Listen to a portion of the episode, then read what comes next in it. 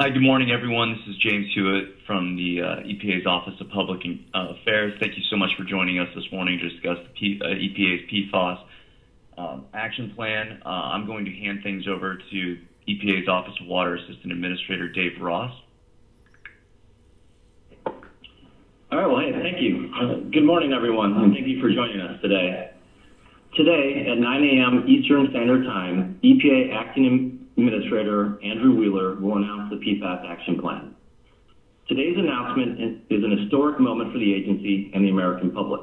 It took groundbreaking efforts to develop this plan, and I want to thank the amazing career professionals across the agency for their hard work and dedication in developing this plan. Since day one, we have followed the advice and counsel of our expert staff, and we appreciate their dedication to protecting human health and the environment. The PFAS Action Plan is the most comprehensive cross-agency action plan for a chemical of concern ever undertaken by the agency. This is the first time we have utilized all of our program offices to deal with an emergency, emerging chemical of concern. It is the first time we have put together a multimedia, multi-program national research and risk communication plan to address a challenge like PFAS. It is also the product of unprecedented outreach to the states and affected communities. In May 2018, EPA convened its first ever National Leadership Summit to gather information and best practices from over 40 states, tribes, and territories. Following that summit, we hosted a series of listening sessions in areas directly impacted by PFAS. We visited New Hampshire, Pennsylvania, Colorado, North Carolina, Kansas, Michigan, and Washington State. And for those of you on the phone that participated in those events, I thank you. Your input was invaluable. Through the public docket, created by EPA, we received roughly 120,000 written comments. All of this feedback and input was a critical component in the development of the final product. This outreach is also highlighted the national importance of this issue which is why we are holding press conferences to describe the plan in all 10 EPA regions across the country today. The action plan commits EPA to take important steps that will improve how we research, monitor, detect, and address PFAS. I'm going to highlight five of the most important actions in the plan. First, we are taking concrete steps to protect our nation's drinking water. Contrary to misinformation in, in the press, EPA is moving forward with the maximum contaminant level, also known as MCL process, outlined in the Safe Drinking Water Act for PFOA and PFOS to the most well-known and prevalent PFAS chemicals. By the end of this year, EPA will propose a regulatory determination, which is the next step required by the Safe Drinking Water Act for establishing an MCL.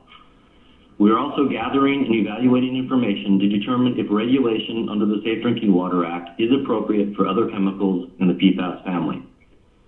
Second, EPA will continue our enforcement actions and will clarify our cleanup strategies. To date, EPA has issued direct enforcement orders or assisted state enforcement actions in eight separate instances, and we have provided technical assistance at multiple sites around the country. In addition, EPA has already begun the regulatory development process for listing PFOA and PFOS as hazardous substances under the Superfund statute. This important work will provide additional tools to help states and communities address existing contamination and recover costs from responsible parties. Very soon, EPA will also release interim groundwater cleanup recommendations for sites contaminated with PFOA and PFOS. Groundwater is the source of drinking water for many communities across the country, and it is vital for our nation's agricultural sector. These recommendations will give states a much needed framework to facilitate timely cleanup efforts that are protective of groundwater. Third, we will expand our focus on monitoring and understanding PFAS in the environment.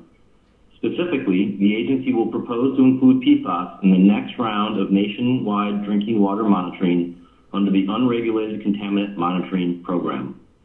In the previous round of monitoring, the agency found that 1.3% of public water systems had at least one sample with PFOA and PFOS concentrations greater than 70 parts per trillion, the agency's health advisory level for PFOA and PFOS. The agency will also consider PFAS chemicals for the toxics release inventory. These actions are especially important because they will provide us with even more data on where PFAS are found in the environment. Fourth, EPA is expanding our research efforts and the scientific foundation for addressing PFAS by developing new analytical methods and tools. We are focusing our research in four key areas. First, what are the human health and ecological effects of PFAS exposure? Second, what are the significant sources, fate and transport pathways, and exposures to humans and ecosystems? Third, what are the costs and effectiveness of different methods for removing and remediating PFAS? Fourth, how does the EPA support stakeholders in using science to protect public health and the environment? Our goal is to close the gap on the science as quickly as possible, especially as it relates to other emerging risks like GenX. We are also working to develop new technologies and treatment options to remove PFAS from drinking water. The final major component of the PFAS action plan I would like to highlight today is that we will be working across the agency and the federal government to develop a PFAS risk communication toolbox that includes materials that states, tribes, and local partners can use to effectively communicate with the public. We owe it to the American public to be able to explain in very simple and easy to understand terms what are the risks that they face in their daily lives. I encourage everyone to read the plan today, and I draw your attention to Table 1 in the executive summary that lists nearly 25 focused areas of work that the agency intends to implement. Americans count on EPA every time they turn on the faucet. That's why communities across the nation have asked us to provide a comprehensive approach to understanding PFAS and protecting drinking water. Our new action plan provides just that. Through these actions I mentioned, we are stepping up to provide the leadership that the public needs and deserves.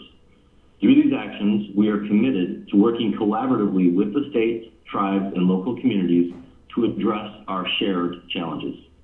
We will keep the public informed of our progress, and we will continue to engage with the states and local communities. Before I close, it is important to note that while we worked on this action plan, we didn't stop working on this issue.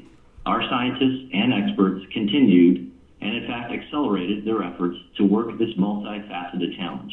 For example, we moved forward this past fall on toxicity standards for two additional chemicals of concern, GenX and PFBS, and we are already beginning additional scientific research on several more. In closing, this action plan represents a pivotal moment in the history of the agency and a pivotal moment for public health and environmental protection. So thank you for your time, for your engagement, and more importantly, I look forward to continuing to work together with you in the future.